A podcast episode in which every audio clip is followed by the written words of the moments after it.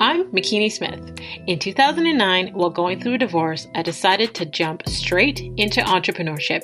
In 2012, I lost my sister and asked myself, what legacy do I want to leave behind? Since then, I've become a serial entrepreneur, helping other women publish their books, produce their podcasts, and reach their big goals to walk in their greatness.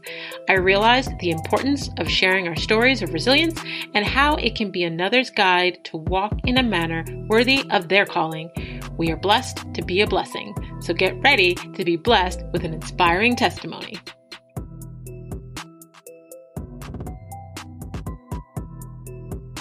Hey, Legacy Leavers. Thank you for joining us on the Walk Welcome My Stilettos podcast, the top 1.5% most popular show globally, where we have conversations with extraordinary women that are letting us step into their shoes. I help women own their voice to create impact, prosperity, and legacy. I get inspired when I see another woman succeeding, but I'm more interested in her backstory and her mindset and how she got there. Today's guest is about to bless us with her testimony, and since you're already here, you may as well subscribe.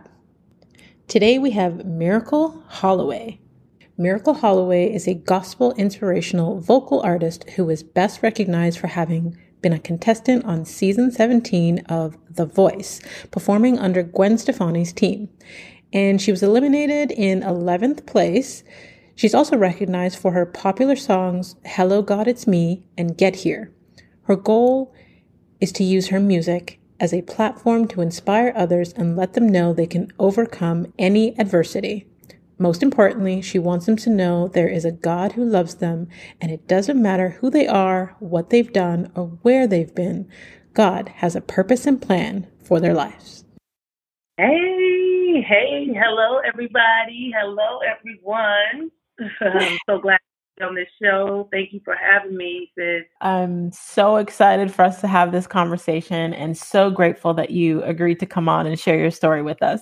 Well, thank you. I'm glad that I'm able to come on here and share my story as well because I'm sure there's some golden nuggets, some things that I will speak on that can help somebody else or give someone else some insight Absolutely. I mean, you have an amazing story from everything that I've seen online and Googled and heard about. So I can't wait for the ladies that are listening to hear, you know, how you overcame those obstacles and, you know, the tools and your foundation for persevering.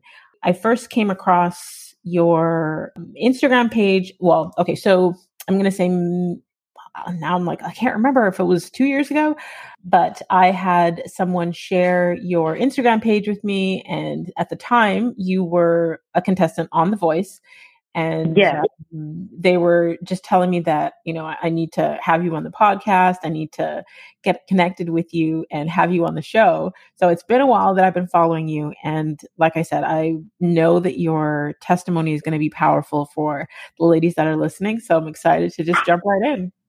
Yeah, so a little bit about me. I've been singing pretty much my my entire life. My whole fam- my entire family sings, and um, for me, for me, music has been an outlet. It's just music for me has always been a, a safe place because of growing up. When I grew up in a very dysfunctional home, so I always found that music was just a place that kind of it, it calmed calmed my my spirit. It just calmed me, and it just it's just been in me ever since I was a kid. So I've been blessed to sing. I sang background for Earth, Wind, and Fire, and toured with them and danced behind them, touring, going to Japan twice, 20 different states.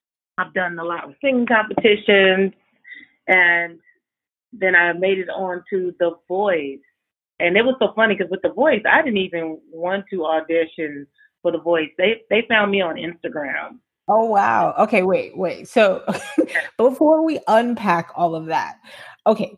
So I I can't wait to, you know, get to the story of how you got on the voice and, you know, yeah. everything that you're doing now. So let's rewind sure. before we get to where you are presently.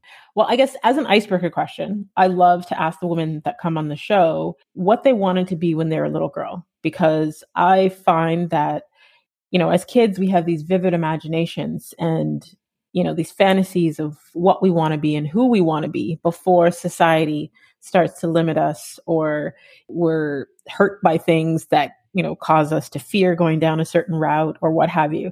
So I would love to know first what you wanted to be when you were a little girl. Always a singer.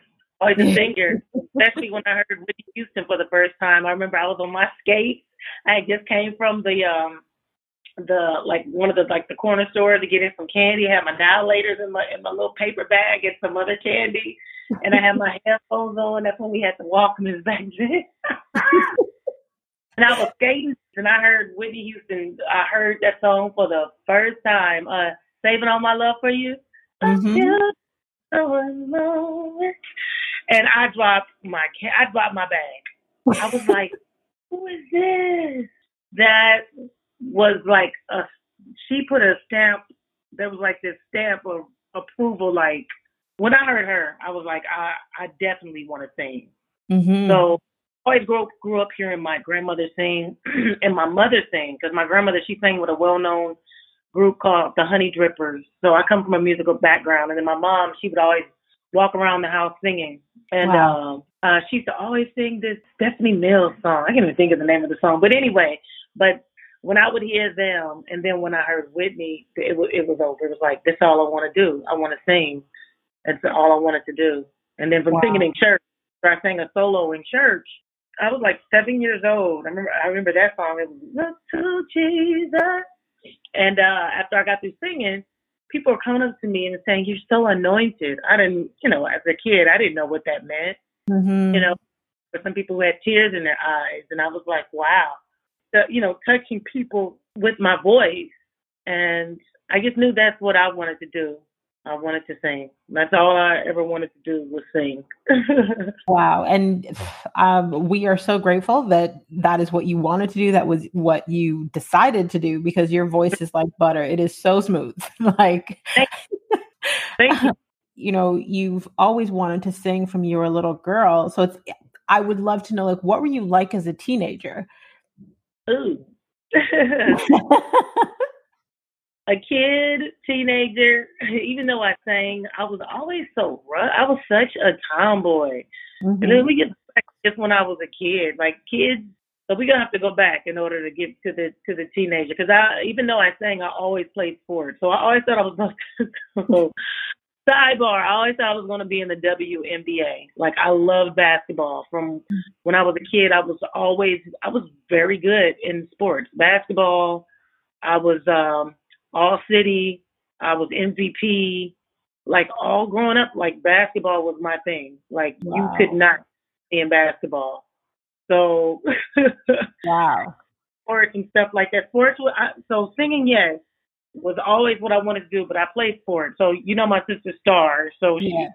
she'll give the credit of me with her sports because that's what I always that was sports was another thing for me.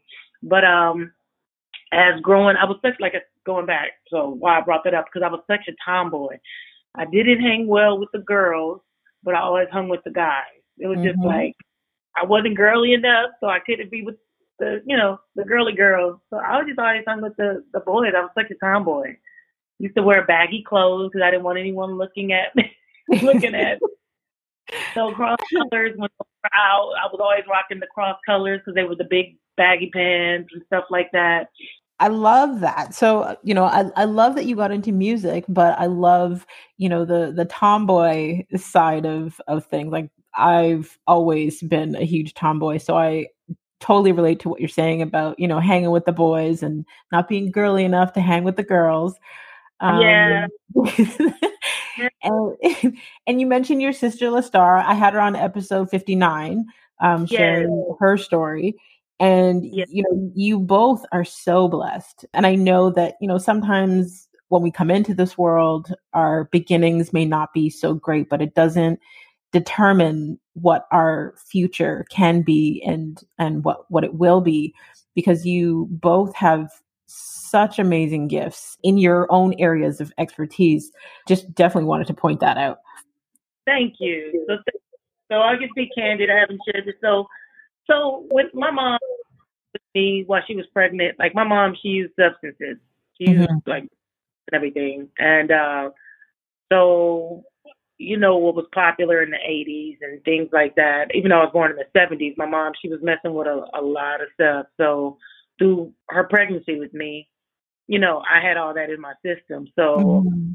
I'm even I'm still so I've gone through therapy. I did therapy once for quite a while, but I'm even back in it now just to deal with a lot of traumatic stuff that happened as a kid and and teenager mm-hmm. that I just didn't even deal with as a, as a kid. So it caught up to me how a person who is who who wasn't born to that stuff or they kind of had a normal life, they don't have to work as hard as like there are some things that I just have to work a little harder at because like I go through depression. Um, I've got a lot, a lot better, a lot better. But there are times like where it's just I go through depression and I and I don't even want to be depressed, and I chose not to take anything for it. Mm-hmm. I try to deal with it, and a lot of it has to do even with the diet and things like that, what I'm putting in my in my body. But it was just hard growing up. Like I was one of the kids. Like even though I, I could be sweet and you see me smiling, I was that kid, a kid behind my smile. But I was always fighting. You know what I mean? I don't even know why I was fighting. I'm well, I'm sure now as I've gotten older, because I grew up, you know, with that. My mom and my grandmother always arguing. They weren't physically abusive to each other or anything like that. But mm-hmm. my grandmother did a lot of things of how she was with my with my mom with some of the things because she was upset with her with things from my mom's childhood and stuff like that. Mm-hmm. But uh, my dad was very abusive. Uh, he was a drug dealer and a pimp. And my mom was 17 and my dad was 30 something. So wow. go figure. So it was just, you know, having to deal with a lot of stuff. I know you asked about my teenage life, but this leads into it. So totally understand. Go ahead. As a kid, like five years old, I remember before I went to bed, my mom was there. Woke up the next morning, she was gone. You know, so she had me when she was 17, 18, 19, 20, 21. She was only 22, you know, mm-hmm. and uh, but she left. I know that she she had left, and that was it. Just that your mom was gone. So I'm forming my own thoughts. Like you left me, you know, you don't love me. Yeah, dealing with abandonment issues. Yeah, but it was because of my, you know, my dad. He was very abusive, and so then my dad had me for a few months and was taking care of me and everything. And then next thing I know, hey, you're going to you live with your grandparents. I can't raise you anymore. You know what I mean? So mm-hmm. it was really traumatic. A lot of traumatic stuff. So having to go live with them, even though my grandparents were great, my grandmother, I, didn't know anything about God, church, or anything until I went to uh, live with my grandparents. But at that young age, there was a lot, you know, that abandonment. You know, mm-hmm. my mom, now my dad, okay, you don't want me, that rejection, you know what I mean? So yeah. just a lot of that I was dealing with. And though my grandparents, my grandfather, he was more of a very chill, just fun person. My grandmother, I loved her. She was sweet, but she was more strict, you know what I mean? Mm-hmm. But I mm-hmm. know it's the best for me and everything. And she didn't even have to raise me. You know, I could have been going to some in a foster foster home and things like that. So fast forward, my grandparents, you know, they raised me off and on. I would be with my mom and on the weekends and stuff like that. But I just grew up with my mom going to visit my mom in rehab and things like that. Just you know, her not showing up to my her or my dad not showing up to my events and stuff that I had at school and stuff like that. And then I would see less and less of my dad. And I was closer to my dad because he was more like loving. Mm-hmm. My mom very irritable, irritated, you know, but then again drugs addiction, right? Yeah. Mm-hmm. And I mm-hmm. Always was looking for my mom's love. I just remember her never she never picked me up. She didn't hug me as a kid. I don't remember her picking me up. So like the back of my head is just a, it's a little flat. you know, I have like a little curvature. And mm-hmm. I always tell my mom, I said, you know why my head is flat in the back? Because you didn't pick me up at the crib. you just let let me just lay there. Mm-hmm. And um, being like off and on when I was with her, like she would leave me at home by myself. I remember just crying and stuff like that. And I, my, my mom said that she remember the time where I would tell people like my mom has baby powder, but it was you know cocaine. Mm-hmm. So in my as a kid, I didn't know if that's what it was, But I just said my mom has baby powder because it would be laid out, and just with not being protected, this would be my first time sharing this, and there was a young girl. I was like seven. I went to a Christian school, but there was this girl in school. Won't say her name, but uh, she used to touch me down Mm-hmm. there. There was nothing like like any feeling that I got like oh like oh wow this is amazing or anything. It was just I never did anything. Like she Mhm. would, and I just when I think back, I'm like I allowed her to do that. And I know kids are curious and stuff like that, but she would do that all the time Mm-hmm. and I didn't do anything. And it just, it, I was just like, I didn't do anything. I, I didn't speak up for myself. And then my uh, auntie's boyfriend, he wasn't our uncle, but of course, you know, we called him uncle. But he would, he would, he would touch me, and I didn't do anything. But he would touch me, and he would like it was a game, and he would be touch me, and he would laugh, and it was, it was so confusing as a kid. Mm-hmm. It was just because even though it was just you know how you just know something is not right, it just doesn't Mhm. feel right. But he was laughing like like like you know I wish you could see my face, but you know what I'm saying. Like it's, Mm-hmm. it's like it just it threw me off. But you're touching me in a place that you shouldn't be touching a kid. Right. I'm so sorry you had to have any of those traumatic experiences. And I can't imagine what you had to endure growing up as a child from your younger years to even your teenage years, you know, dealing with all of those childhood traumas and, you know, having a mother with drug addiction and a father who's abusive and dealing with emotional neglect and rejection issues and, and the whole nine yards. And I think Right. that it's a beautiful thing that you're going to therapy for that now because I think adults, especially adults in the Black community, we need to acknowledge the trauma and the childhood wounds that we carry around so that we can be better adults. There's a lot of things that we haven't healed and it affects our relationships it affects the opportunities that we go after it affects our inner self-image you know when you were speaking about being touched as a child and not doing anything about it it's like you know learning to give yourself grace because one you didn't know any better Right.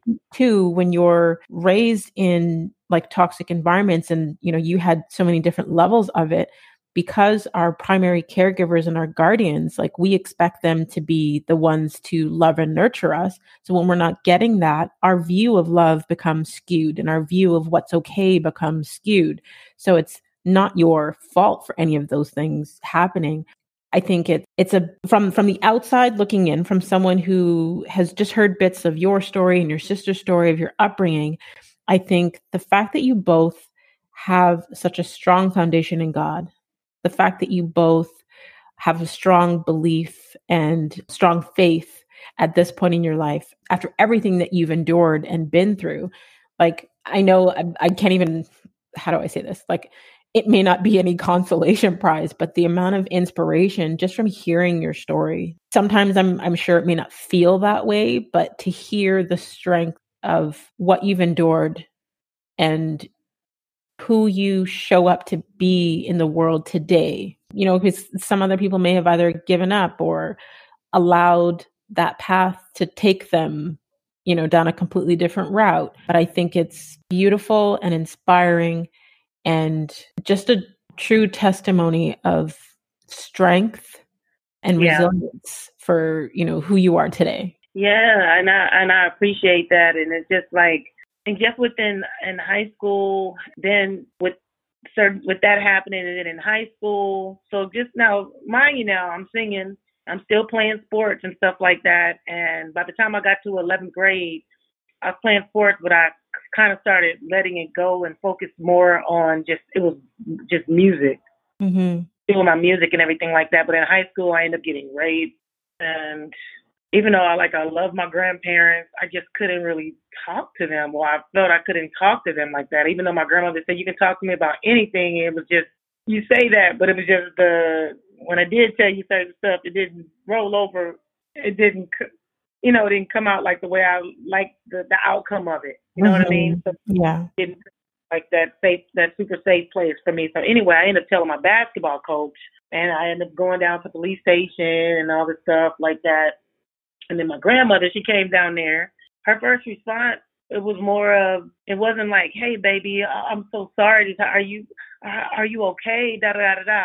Why didn't you tell me? You tell your basketball coach. That was the first thing that came out of her mouth. Mm-hmm. It was because I mm-hmm. versus telling her.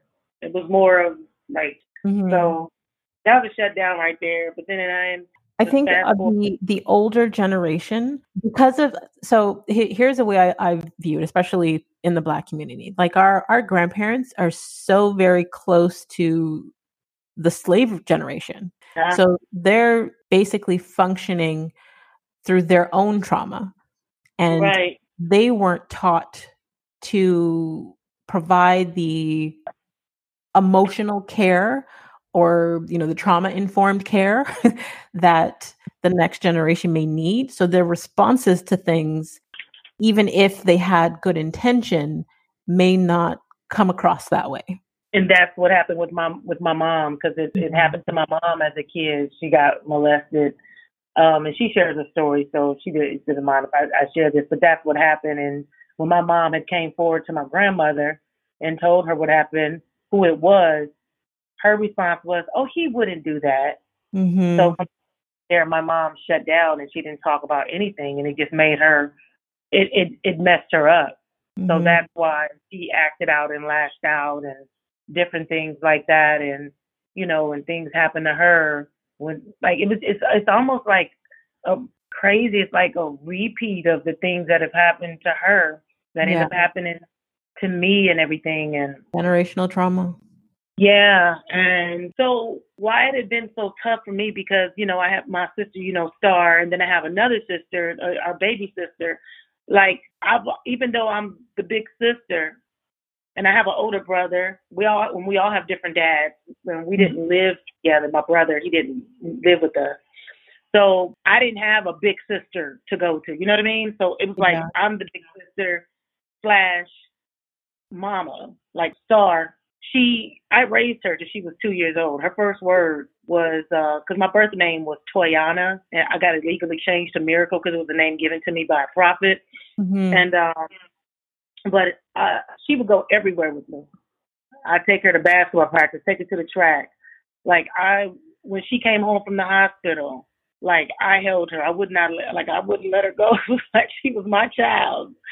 And because uh, mom wow. had used substances with her, you know, and thank God she had the twin, mm-hmm. you know, a twin. So the twin got all of the, practically all of the substances, you know, which caused the twin not to survive. But while I'm even bringing that up, it was like growing up, like I'm trying to be a mama to my mama. Yeah. And the mama to my sisters, and I'm not putting the mask on myself. It's like I go to put it on, but there somebody they're hurting. Boom, take it off, put it on them. So it was like I didn't give myself time enough to work on me. So all that stuff built up. And even though I had my music with my outlet, that can only hold you for so long. You know what yeah. I mean? Yeah. And so even in high school, after I graduated from high school, so I ended up getting a, a horrible, abusive relationship. Like there were nice guys. Like I couldn't really go out on dates no way because couldn't go to the movies. I didn't get to go to my prom. Wow. I know, I know. wow. And so, so anyway, so yeah, I ended up getting an abusive relationship right as I graduated from high school. This guy who had been trying to talk to me since I was in tenth grade. He was the drummer. Excuse me, I think no ninth grade. He played the drums for our youth choir at the church. Now he wasn't no church boy. He was like one of them, you know, hood boys. But he was going to church. He, you know, was there to play the drums. So anyway, he'd been trying to get with me since was it ninth or tenth grade, and I didn't talk to him after I graduated from high school, and ended up talking to him on Fourth of July. That's when I came to him. But um, I know for a fact if I really just loved myself and would have understood I'm dealing with abandonment issues, rejection, the need for love, because of the love that I felt like I was missing. Besides, mm-hmm. you know, my mm-hmm. grandparents, but it's different when it's your parents. Yeah. Because I moving kind of quick, so I got to see less and less of my dad. Going back to my childhood, and he passed. He died when I was twelve. He died of cancer. Oh wow. So so I didn't have that healthy male figure. My grandfather, he was cool and real chill, very chill. My grandmother, she kind of ran everything. Not that he was a pushover. He just was just real chill. I never heard him raise his voice, but I never heard him really just, you know, mm-hmm. role that I really, really needed to see. And so I didn't see the balance. So it was like either you're too chill and then, or you like my dad, smooth, mm-hmm. charming, little suave, you know, that mm-hmm. type of, you know, think of homeboy from Empire. That's my dad. Yeah, okay, okay. Cookie Lyon President. Oh, that's for sure. That is okay. my dad. Lucious. Dad, okay. Dad to a T. That is him. Wow. So, and now, mind you, her last name is Holloway in the movie. remember? Holloway, last name, but you know, I didn't know anything about drugs or anything, and he introduced me to a lot of stuff. Uh, first time ever even smoking weed, he laced it with something. I didn't even know anything was in it.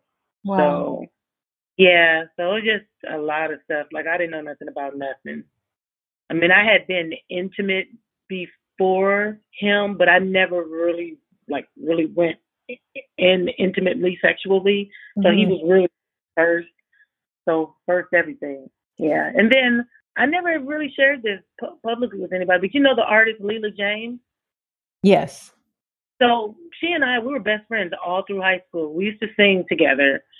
One of these days, I'll really get to share the entire story, but um, I'm so happy for where she is and stuff like that. But she and I, we need to have a deep conversation. We do, even though it was back in high school. We used to sing at all the uh, the college colleges like Cal State Long Beach and sing it all there. We, we would always get the pep rallies. We were really popular in high school. We called One in One Melody. So we had stopped singing with each other after like in high school. I just want to be able to for us to one day to be able to sit down and talk about some things.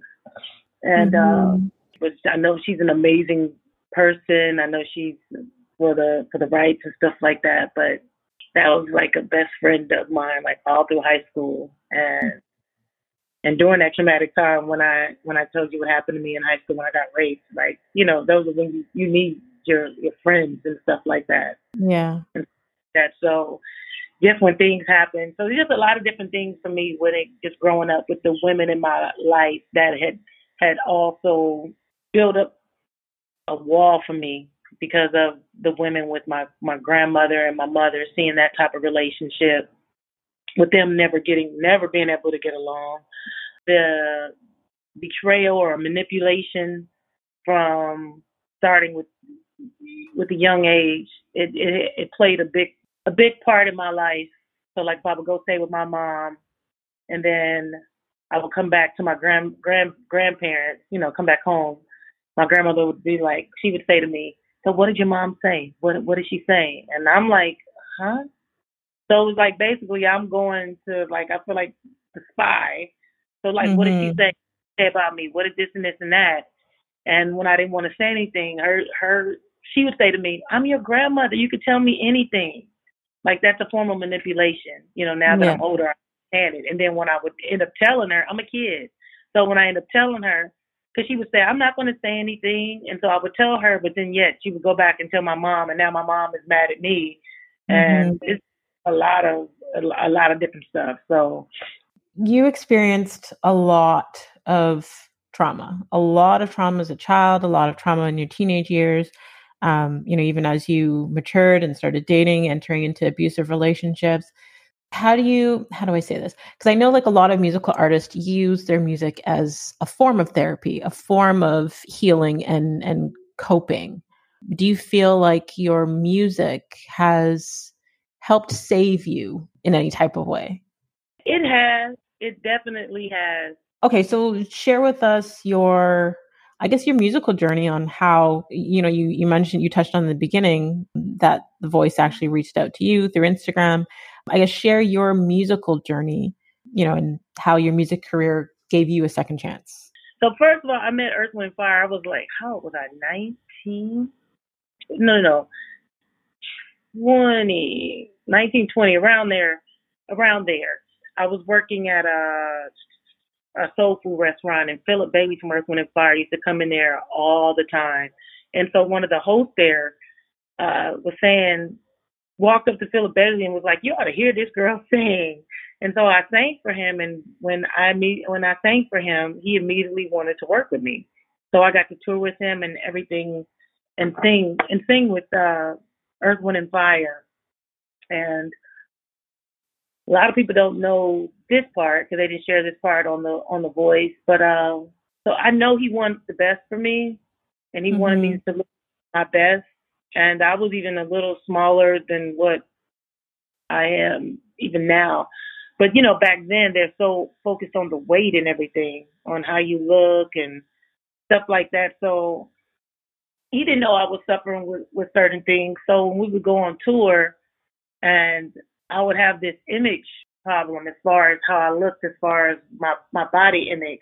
I thought I looked mm-hmm. fat, but it started all the way back to when I was even just younger. This these music producers that I was working with, they were on me about my weight, you know, about wanting to get down. And even though I played sports, you know, I still was thick, thick. But anyway, so when we first went and Fire and everything, so working with Philip, you know, he was telling me, you know, about my weight and everything. But like I said, he wasn't saying it to put me down. He just wanted me to look my best. And I know that for a fact. So mm-hmm. I say he wasn't like trying to bash me or anything like that. But even though his daughter sometimes would say, Dad, you know, like, you know, kind of just, you know, lay back a little bit. So being on the road and stuff and with the dancers, I was and, and singing and then dancing with the dancers who that's just what they did. They just dance. You know, they're small and petite, and I'm thicker. I remember when one lady was talking to Philip, and he and I heard her say that the the big girl in the middle. Oh wow! But for when she said that, you know, but I was bigger than the the the other ladies, but I wasn't big. But when I heard that big, it was humongous to me. Mm-hmm. So I eating disorder when I was on the road, and he's and I still haven't had a chance to talk to him to tell him this. So I stopped being able to go on the road because I would be I would show up late to uh rehearsal and sound check and stuff like that.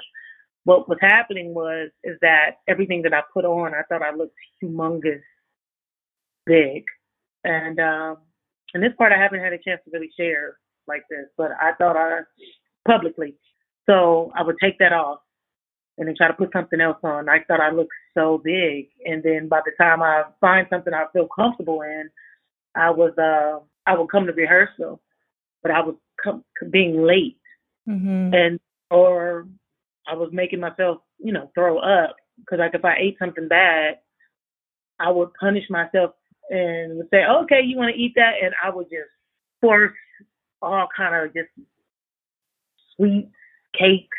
Wow.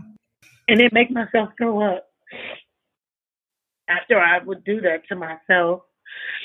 And nobody knew what was going on and stuff like that. And and even though I was uh had did substances and things like that, I, I never did anything like that while I was on the road. Mm-hmm. Ever did mess with, I guess, it was always if I did anything, it was when I was on the road. Like if we went out to like a club and stuff like that, I would drink and stuff like that. And there'd be sometimes I did have a little too much to drink, but as far as doing drugs and stuff like that, number one, I'm representing Earth, Wind, you know, Earth, Wind mm-hmm. and Fire, and whoever I'm representing, I would never just, I would never want to do that or allow anyone to look, you know, bad or mess up anything. Mm-hmm. reason why I was, like I said, it was because of how I was body shaming my own self and everything. So it was tough. And then so he had to sit me down one day and he was like, uh, so you're not going to be able to be on the road anymore. I'm still going to work with you because I was signed to him as well. And so I couldn't be on the road with them anymore. And during that time I was married. Uh, that was another marriage of marriage I was in. But anyway, wasn't going to be on the road anymore. But since he was on me about my weight, I was having problems in my in my marriage and stuff like that. So I started messing with stuff to get me that would help me to lose weight quick. Mm-hmm. And I wasn't on the road with them, and we had photo shoot coming up. He gave me creative control over my project. He really believed in me. Mm-hmm. He believed in with an artist, as an artist, uh, like in the way that he worked with me since the artist named Dianne Reeves. Uh, so anyway, so I started doing substances and it got out of control, like out of control. But nobody even noticed except for my grandmother when she was alive. She was like, I don't know what you're doing, but you're looking haggard. But wow. everybody else, oh my God, you're looking. This is what this would make it so bad. Because then Philip, he would see me. Everybody noticed I'm losing weight. Oh my God, you're looking great. Like mm-hmm. y'all don't even even see. Like do y'all even see it to the the, uh, the windows of my soul, which are my eyes? You know, mm-hmm. now everybody get it so small. So of course I'm feeling more crappy. Cause then, well, I lie. Oh, what are you doing? Oh, girl, I feel, or boy, I did the act. mm-hmm. you see, society, society is so caught up. You, you, you acting, you, you acting, you acting a fool and lying. No, mm-hmm. ain't no acting. So that's when the Atkins diet was popular back there, you know. But anyway, but it had gotten so bad and everything. I mean, so so bad, and so I had to put myself in a program and wow. myself in a program, and you couldn't call anybody or anything like that. It still is taking me some time to even get over it. All these years later, it's just like I want to be able to processing, right? yeah, experience so much grief, and nothing happens overnight. You're processing. Not only are you looking back and reflecting and becoming aware of why you did certain things and you know why certain things happen but it's a process you know you you're you have to go through this grieving of the old self and this acceptance of your past and who you are it's a process and i feel like no matter who you are how much trauma you've endured the healing process it's there's i feel like there's never going to be this point where you reach you're like okay i'm healed it's it's right. a process it's a daily process yeah, it definitely is a daily process, and I just really appreciate Philip because he, like I said, he this man believed in me. He didn't have to take his hard-earned money. He didn't have to introduce me and take me on the road. He didn't have to do any of those things. And when I did do that, I couldn't talk to anybody or anything. And I asked my mom. I said, "Has Philip called?" Because I was able to to when I was finally able to call, I was like, did Philip Bailey, have he called? She was like, oh no, but he had been calling. Like basically I just disappeared. I didn't tell him that I went to the program. So I messed up that opportunity. And, but if I didn't get the help, I would have, I could have been, God forbid, my story like Whitney Houston. You know what I mean? Mm-hmm. I messed up that. And when I finally did talk to Philip Bailey the month later, and he was just like, just get yourself together and but he wasn't working with me anymore. So I messed that relationship up. You know, and I had a project, that an album, and everything that I did. Bob mostly wrote everything on the project. He had live musicians come in and play over my stuff. And you're talking about you ever did something in your life and you just regret so bad, and it just that's one of the things.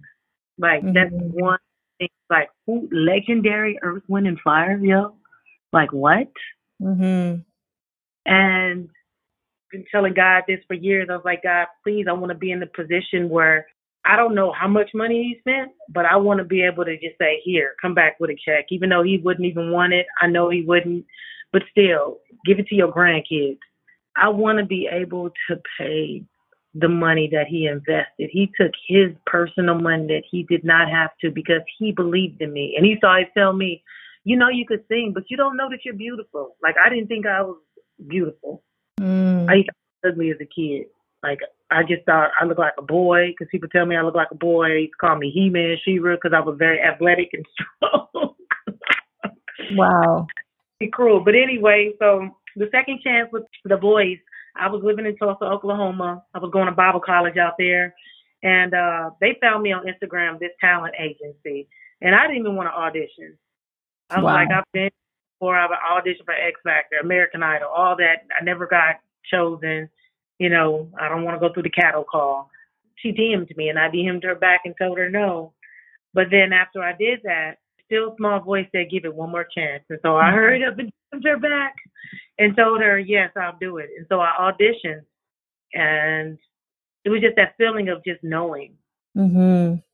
The paper wow. that I received after I did the first audition, it didn't say I made it, but for some reason I saw on the paper that I did. so I just I made it. They flew me to Los up flying me to Los Angeles for the executive audition. Mm-hmm. So audition some of the executives. But all my numbers so my favorite number is seven. Seven is what I kept seeing. And I, I made it. And even in my hotel, I was on the seventh floor, room 777. Wow. When I went for a sound check, I looked over on the row. I looked over on the wall. Boom, number seven. I'm just like, oh, I'm on my flight. It was seven. You started singing since the age of seven in the choir. it's like everything was not aligned, aligned. So I made it on there. Made it to uh, top eleven. That was a blessing, and I knew it was just that was my time because it was singers I know that could sing rings around me like and do all that stuff. But you know, I guess because of my story and because of my voice, you know, I had a compelling story and my voice. Because people say when I sing, it's like I don't sound like Mary J, but you could hear the pain in my yeah. voice. yeah. So the the rawness of the emotion. Yes. Yeah. Yes, yes, yes. Absolutely. Absolutely you know, I, I, mentioned earlier that, you know, your story is inspiring, but I would love to know what inspires you the most about what you do. Because I know that when I sing that it it touches people. It touches people and it does and it does something for me. And I know people that that when there's a certain sound in my voice that it may not be for everyone, but there's a sound in my voice that are for those specific people that my voice resonates with because of the different things that I've been through from the from the depression, from um, childhood molestation, from being raped, from substances, and from just from being in all those places and overcoming. It it just comes out in my my my voice. You may not know exactly what it is, but it resonates to those people who have been through so much. It ministers to those who need it. Exactly. Mm-hmm. Exactly. Yeah. Wow. What advice would you give to a woman who is listening right now that has been through her own childhood traumas and is in need of healing, but hasn't quite taken that step to get therapy or to seek professional um, support? And if they haven't taken, well, I would tell them if they haven't taken that step to take that step. It's important, and don't put it off. Because mm-hmm. I waited waited for a, a long time. Because sooner or later it's going to catch up to you. And the older that you get, the tougher it really is. I'm just going to be candid. It, the older that you get, the tougher it is with the healing process. Not saying that you can't heal because you can. And going through that therapy and sitting down and talking to someone, it's really it's beneficial because even the person that I have right now, she's a neuroscientist, but she's a pastor and therapist. So thank God for God and mm. the church, but sometimes we got to go deeper because yes. Sometimes you, you can just hide behind the church. You don't even really know you're doing it and hide behind the religion and just say, "No, God, just deliver me." And for some people, maybe that works, but there's still some scientific stuff with the mental, the brain that needs to, to be really dealt with. You know, stuff that is passed down from generation. I know you can pray and then and just pray and the Holy Spirit can do a, a change and transformation, but it's still you still gotta on on a re, real on the reality of it. You got to really deal with that stuff and, and pinpoint where where it stems from. Absolutely. You know, so it's important to sit down and, and to talk and to and it's okay to I, not be okay. I, I think it's beautiful that you you mentioned that point. You know, we've had a, a few faith-based women that have come on and talk about the importance of therapy, but I think the fact that you even just broke that down that yes, you know, it's it's important to have faith and belief and and pray and all those things. Um, and I think that that gets to the spiritual level of the issue. I think right that we also need to do the work on the physical, mental, and emotional levels. And I think sometimes we focus on one area and neglect the others and wonder why something isn't working. And it's like right. we need to you know have some form of uh, balance or harmony with all the different levels. So it's important to pray yes um, but the the therapy of unpacking and getting the coping mechanisms and the tools and having someone like you said your your therapist is also um, a neuroscience. So one of my mentors she's also a neuroscience coach and them understanding how the brain works and functions you know right. all of those things that i think sometimes the church is ignorant to um yeah. and i'm someone who you know believes in like i i used to be i'm going to say for about 15 years straight i was going to church twice a week i was one of those but mm-hmm. i do feel that there are some things that are missing when it comes to understanding other layers of what needs to be done right yeah yeah, yeah you definitely definitely because it just everything can't just be frayed away. And I know that sounds like contradicting. I, I don't mean for it to be contradicting, but you can pray about something, but also God put things in place for us to be better. Mm-hmm. Everything is just uh, just you're floating on a glory cloud. Like yep. you know what? I'm messed up. Like why is this happening? You know, and and even in my therapy, the pastor has even shown me that sometimes we use spiritual we use religion to justify some of the stuff or yes. to band aid and cover it up. I was like, excuse me? Yeah. she said, excuse me. Like, what? But she gets down to the core of of it. Like Absolutely. Yeah, she so I have her information if I can if you want me to give that information for a woman who may want that or who who is in need of it and everything. And she doesn't, she's like I said, she's a pastor, but she's not always bringing up God, God this and making it so just so religious or super spiritual. But she deals mm-hmm. with, she gets down to the, to the meat of it. Yeah. Listen, the Bible says faith without works is dead, right? So we can yeah. believe and we can pray, but we actually need to take action with things. God gives us the tools um, that we need and the resources to take the action to have you know the results that we want. It's it's more than just prayer. Right. Okay so what i wanted to touch on quickly is i remember during the pandemic i believe at some point i believe it was during the pandemic um, where there was a post that you put up that ended up going viral because you had donated your kidney. Um, yes. and i would love to know if you can touch on that story quickly uh, give us the Coles Notes version of your generosity and, and the beautiful soul that you are. so, um, so when I uh, a mutual friend introduced me to my now husband, because uh, my husband is a designer. He makes clothes. He can redo inside of a home, reupholstery. He can make everything you have on, including your shoes. That's just he's, so yeah. So uh, the mutual friend introduced me to him while I was on the um, the Voice to help me with like my fashion and everything, and for like Tino put together a nice little style for me. I had met him over the phone.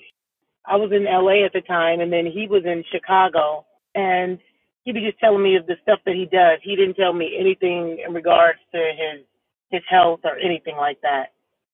And um, after I got off the phone with him, my eyes my eyes watered because I just knew something I was supposed to be doing for him. And um, when he flew me to Chicago to come out there so he can do a fitting, mm-hmm.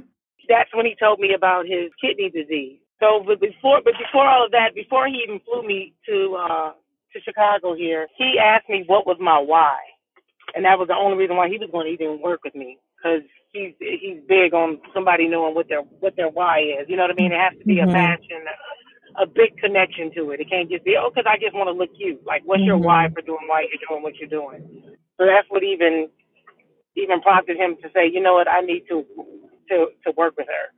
So anyway, so he told me about his con- con- kidney con- kidney um, disease, and when he told me that, I was like, that's what I'm supposed to do for him. And I told him that I would donate my kidney to him. He thought I was crazy. My mama thought I was crazy. We didn't wow. even know if there would be a match or anything like that. But I just knew it was something I was supposed to do for him. And so things turned from business to a personal relationship. Like we started, you know, liking each other in a in a short amount of time, and mm-hmm. so things started turning from business to to personal, and um, and I told him I was like, if things don't work out with us, I'm still giving you the you know the kidney. Mm-hmm. Uh, he, he really was like, okay, what's up with this girl? And, and matter of fact, like I didn't get to, I've never even shared this part. Like he turned my kidney down so many times. Oh wow. He had gotten down, I think, all the way down to like a ten per ten percent with his kidney, a ten or eight percent, whatever. It was super low, very super low. And I was like, if you don't take this kidney and live, mm-hmm. Because he had been on the the waiting list, he hadn't got gotten the, a, a kidney and some of his family members like they couldn't give him the kidney because you know they had certain things going on with their body and everything like mm-hmm. that. So anyway, after I told him after I got off the show that I would do the testing and everything. So after I got off the show, I did come. I did come out here to Chicago and I went through eight months of testing because that's when the that's wow. when the COVID hit.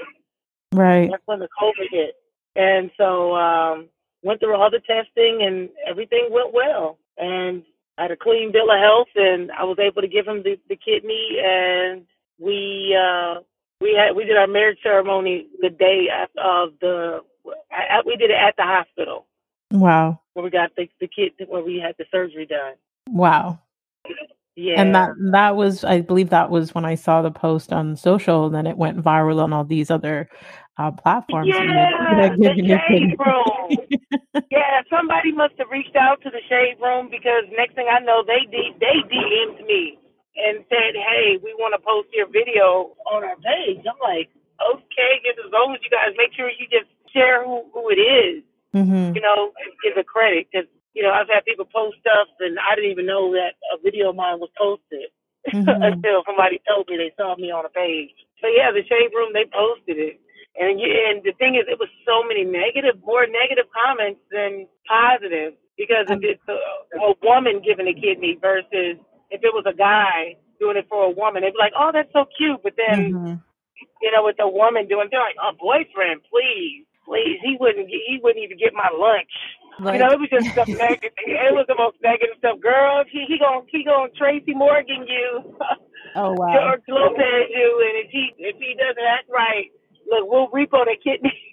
you know, you. you know what's interesting? Um, like long before the pandemic, I had a conversation with your sister about the Shade Room and that platform. Yes. And yes. You know, the, the people that follow that page and the things that they're looking for, the gossip and the negativity and the low vibration right. things. So, you know, sharing good news on that page isn't necessarily something, you know, to be excited about because those followers that's not what they're looking for. So they have a negative uh, mindset. So they're not going to receive that good news from a good place. Right, right. But the thing is, they were hoping, they were like, oh, he's going to leave her. Even when you see the video, look at when she sing this one part, watch his face. Like, look at his face. Like, yeah, he got the look like, I, like I'm out. mm. Wow. Yeah, and then I, yeah, a song that I wrote called Unbreakable Love, I sang that to him, and at the hospital, he he asked me to sing that song. He was like, "Baby, can you sing to me before I leave?" Mm-hmm. So I sang to him, and um the nurse she videoed it. You know, it was just for for memories and stuff. Mm-hmm. Just it turned out like that, and then just people thought that you know we were going to not be together. And of course, you know, relationships they have their it can be shaky in the beginning because if you two people mm-hmm. coming together, you're two different personalities, two different things, two two two different people that like different things. You know what I mean? Mm-hmm. So we like mm-hmm. some of the same things. It's just it's a challenge in the beginning, but we've made it through. You know, mm-hmm. people were expecting us to not be together. They were they were they were expecting us to fail. Well, that's just a beautiful testimony right there because right now, you yeah. know, you, you, guys are married and you're out in Chicago. It's a beautiful thing.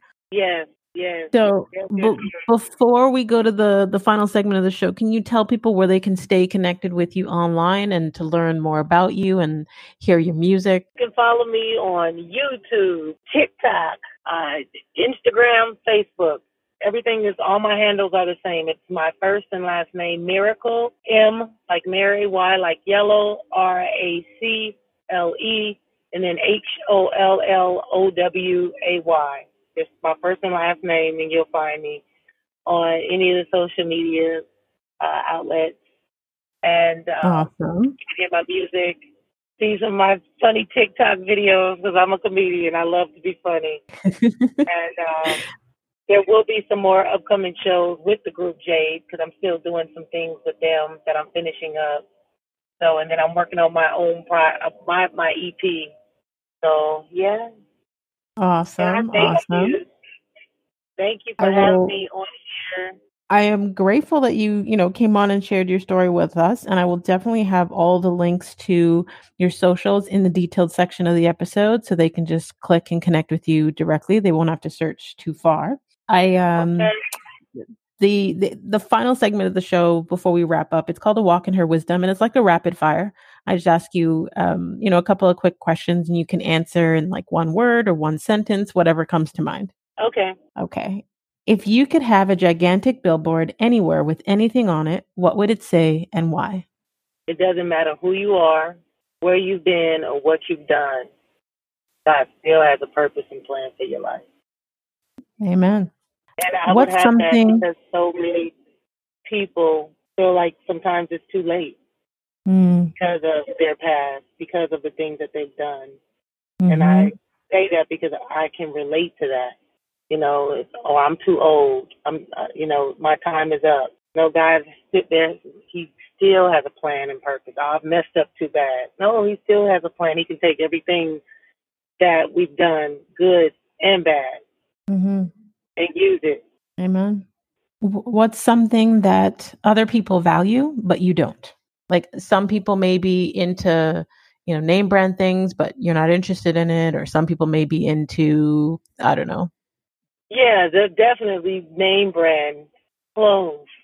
I know that name brand some it's it it can speak of a certain status, mm-hmm. but my husband is a designer, so right.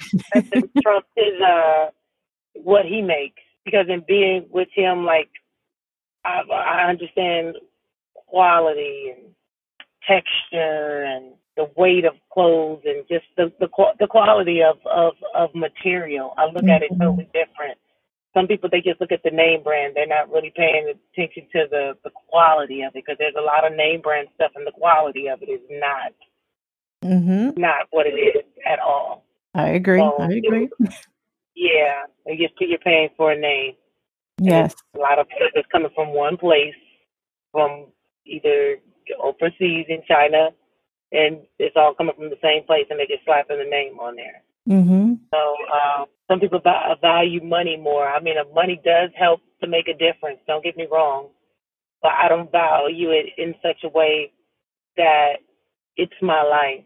Mm-hmm. Having a peace of mind and having people who love me mm-hmm. and that value me over what I have is more important than anything. Mm-hmm. So I love that. What's the worst advice you've ever received? Because it wasn't broken down to me in a in a way that I needed it, and it has affected me. I've allowed it to affect me through so many years. You can't straddle the fence when it comes to church. You straddle the fence, mm-hmm. and for a long time, I would be so much in my head just if I even sang an R and B song. You know what I mean? And mm-hmm. the church, religion, religious people mm-hmm. have put their isms and their things on. They've projected their stuff on people. Or I just say on on me. Like you can't sing this and you can't sing. But some people, know they shouldn't sing. But R and B music is not to sing love songs is not a sin. Not going to hell. It's not that is straddling the fence. It's where where are you called? You know. Yep. And it's it's what you're doing. So that used to it used to mess me up so much because I would feel so guilty, the condemnation and mm-hmm. stuff like that. And even and even even now, like I know that my voice is for healing, breaking chains, and to bring hope. And I'm still working through that now because I uh, was singing music God can be in a love song. He can definitely be in in a love song. So a story that was given to me, matter of fact, by one of the members from the group, Jay Joy. She the song. This song, "Don't Walk Away," boy. That song. Uh, yep, I know that one. Yeah. So she had a lady. She just told me the story, and it really brought tears to my eyes. She had this lady come up to her. This was a while back. Not because oh you're one of the members of the group J, but it was about the song "Don't Walk Away." Now that song is a love song. Don't walk away. Boy. She said that song was playing, and it came on that part. Don't walk away, and it caused her to go back and get her child out of the crib she listened and said, Don't walk away. It made her go back and get her baby out of the crib. As soon as she had gotten her baby out of the crib and then walked away, gunshots. Wow. Went off and shot up. They were shooting, and gunshots came into her home and into the crib. If she would have got her baby out of the bed, her that baby, her, her child would have been dead. Wow. So wow. we put God in this small little box. Mm-hmm. And um, yeah, so that's some things that I'm I'm I'm even still you know working through because it's that that mental mind. I don't want to say if it's a mental game because you know they really you know the people in church they really believe that you know that's how it's supposed to be, but mm-hmm. everybody's not called to that because if people in the church you, you know you put on some some some R and B music and mm-hmm. love music and songs. You know, so yeah. You know, you and I can have a whole long conversation about this because I truly believe the same thing. Because you know, I I spent mm, maybe about 13, 14 years going to the same church. And when I started my spiritual journey, when I started building my relationship with God in the beginning, I felt very boxed in by beliefs of the church.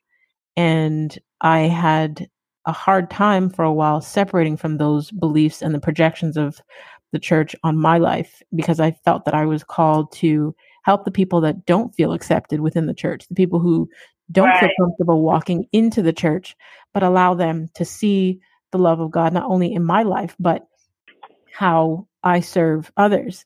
And right. it right. took a long time for me to accept that that that's okay. Everyone has their place, everyone has their calling, everyone has their ministry. Right. And everybody's not called to preach, to be, yeah. you know, to, I think that everyone can minister and it can be through the your work of service that you do. That that's ministry, you know, on on how you do the, use the gift that he's given you on this earth. Because I what's important what's important to me is when I do believe that there is a a, a heaven. I'm still if I if, so that we can go deep regarding hell mm-hmm. and things like that, hell. And if it, if it is, I don't even want to focus on that part of it. I just want to do the right thing. Mm-hmm. I don't mm-hmm. want to get so focused on the brimstone and is it is it even a hell? I I, I want to focus on the beauty of I'm going to heaven, uh, so mm-hmm. I don't mm-hmm. have to worry about worry about that. So if I'm doing mm-hmm. The things that I need to do to live a, a a righteous life, and that at the end of the day, I know that God is smiling at me. Then I, I'm mm-hmm. I'm I'm good. I'm good. Yes. Yeah, it's just it's yeah, it's a lot when it comes to to, the, to the church because it's like, man. Yeah, yeah, we we could have a whole it's episode a on that another day. I get it. yeah, it's a lot, and, can, and if you and it, and and if you get so focused onto it in certain way, it can literally drive you crazy mm-hmm. if you allow it. Like for real, it can just really drive you A certain, am I doing this right? Am I doing? I can't do like it's just it's almost like it's like a a prison within itself. Mm-hmm. And there should be freedom. And I think we put God. I truly believe we put God in this small box because we want it to fit the way that we want. And then there's a form of control that is tied to that. So again, people are putting their stuff on others. Yes. And even pastors, even when they preach, mm-hmm. they preach sometimes from, from their own trauma. Absolutely. I hear it all the time. and they project it onto the members, the congregation. Mm-hmm. So, and I'm like, some of the stuff that I think that we worry so much about, I'm like, is God even worrying? Is he even like even yep. tripping? Is he even taking time to even think about that?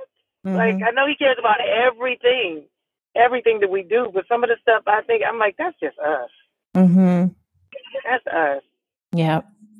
Yeah, we could have a whole other episode on that, but we'll save that for another day. Yeah. Uh, yes. the yeah. the the last and final question. Describe yourself in one word. A love bug. I am a love bug. Even though I have, uh, we all have another side of us and pushed or whatever, but overall, I am just a love bug. Mm, I love that. Wow. Thank you so much, Myracle. yeah.